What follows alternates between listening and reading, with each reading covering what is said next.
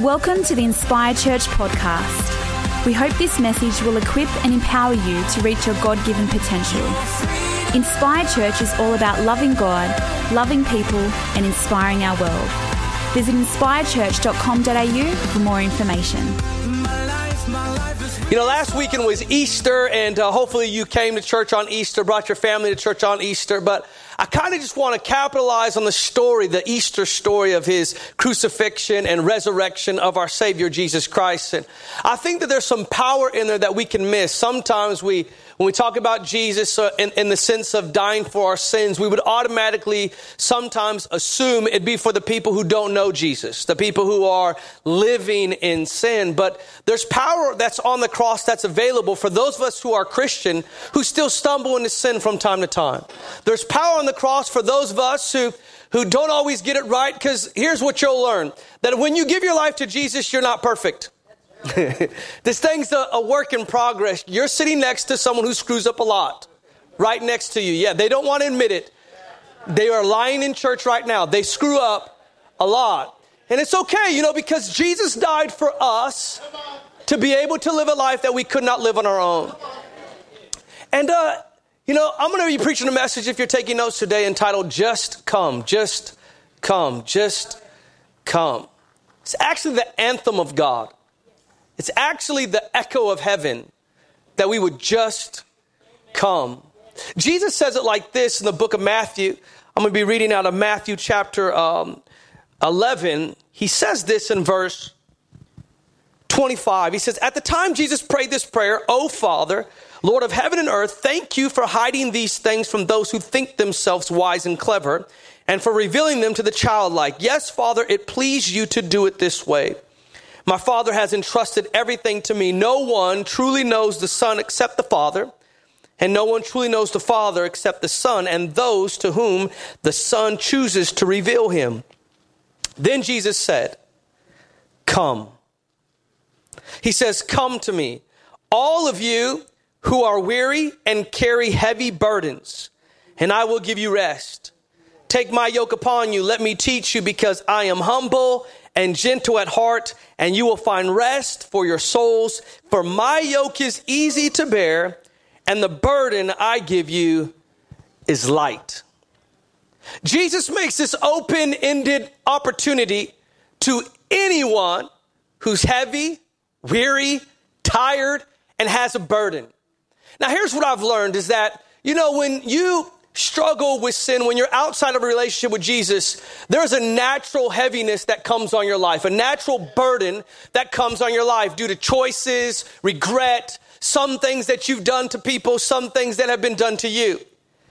But when Jesus says, Come, all ye who are weary, he's just not talking about people who don't know him. He's talking to people who are Christians, who love him, who want to serve him, but can I be honest that even as a Christian, there are seasons in our life where it gets heavy, where there's a burden, where we're tired, sick and tired of being sick and tired. We're trying to do things right and we still do things wrong. We're trying to live this thing out, but it's hard because the tension, the culture wants us to go one direction and we're trying to live a different direction and it's hard. It's exhausting. And many of you, if you're really honest, you have a piano on your back. You got this grand piano of weight. And it's not because you're not in relationship with Jesus, and it's not because you are in relationship with Jesus, it's because it's life. And Jesus says, if you're tired, he doesn't say how you got tired. He doesn't say how you got weary. Doesn't say how you got the burden. He doesn't say that, you know, if, if you did something stupid or someone did something stupid to you. He said, if you're tired, if you're wore out, just come.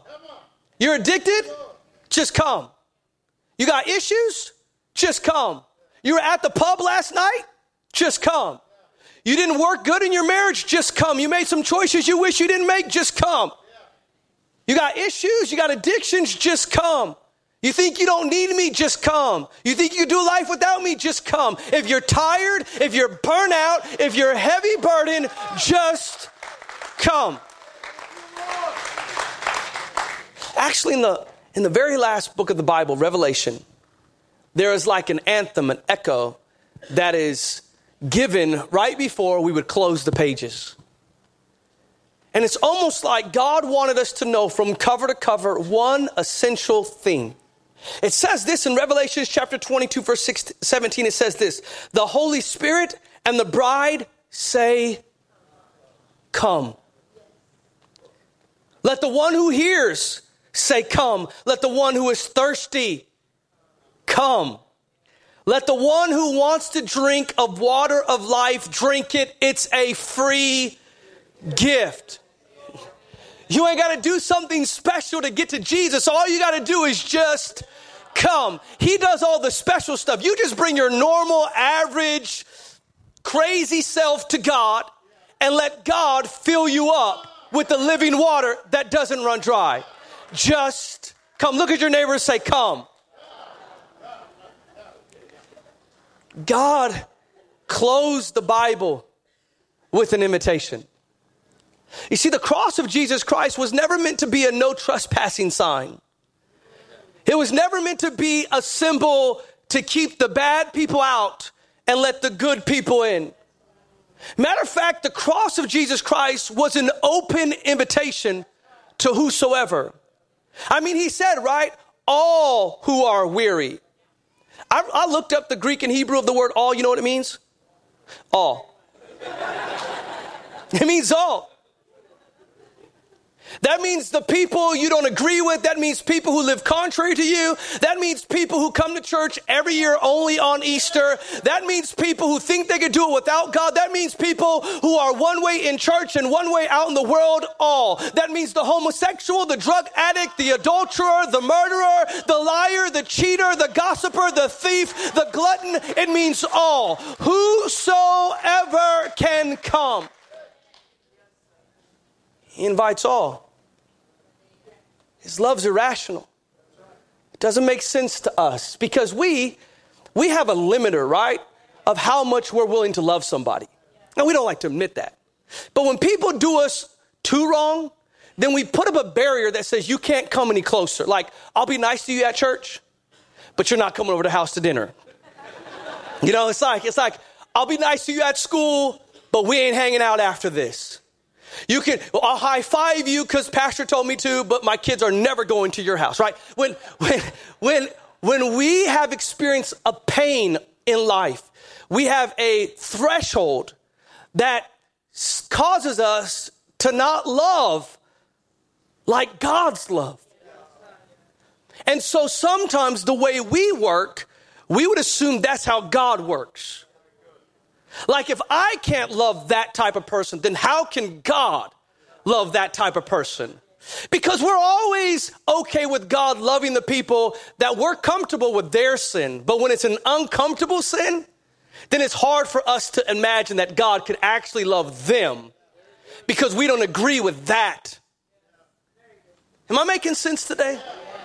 But this cross the blood of Jesus Christ is an open invitation to anyone. It was never meant to be a barrier keeping the bad people out. Matter of fact, when Jesus dies and breathes his last breath, the Bible says the veil in the temple was torn in two. You want to know why it was torn in two? Because the veil used to be a thing to keep unholy people out and only holy people could get in. But when Jesus died, that thing split wide open to become an access for anyone can get to God. That's good news. You should shout amen right about there. So, this love is kind of crazy. It's irrational. And I want to talk about what this love invites us to. I'm going to give you three things that this love invites us to. This love invites certain things from us. And if, we, if we're unwilling to lay these things at Jesus' feet, we will end up living at less than the life that God wants us to live at.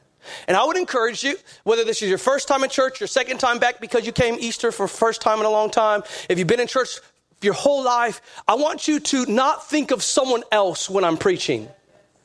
I want you to think of yourself and go, Do I got something heavy that I can lay at Jesus' feet? The first thing his love invites is his love invites our sin. He love his love invites our sin. He actually says, Come on, give me that.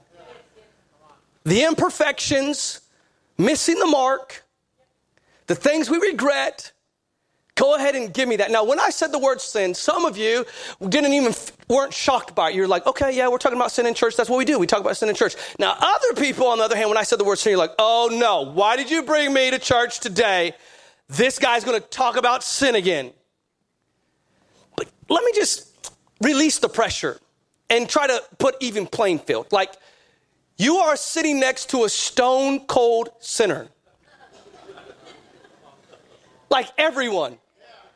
Like when I'm talking about Jesus wants to lay your sin, I'm talking about your sin, your sin, your sin, your sin, your sin too, yours. Yep, this whole front row, all sinners. Yep, the people who came early, the worst of them all. We got sinners all around here, all around the back. Yep, people running the cameras, sinners. The tech team, sinners. The people in blue shirts, sinners. Pastor John, sinner. This is true. I'm just telling you.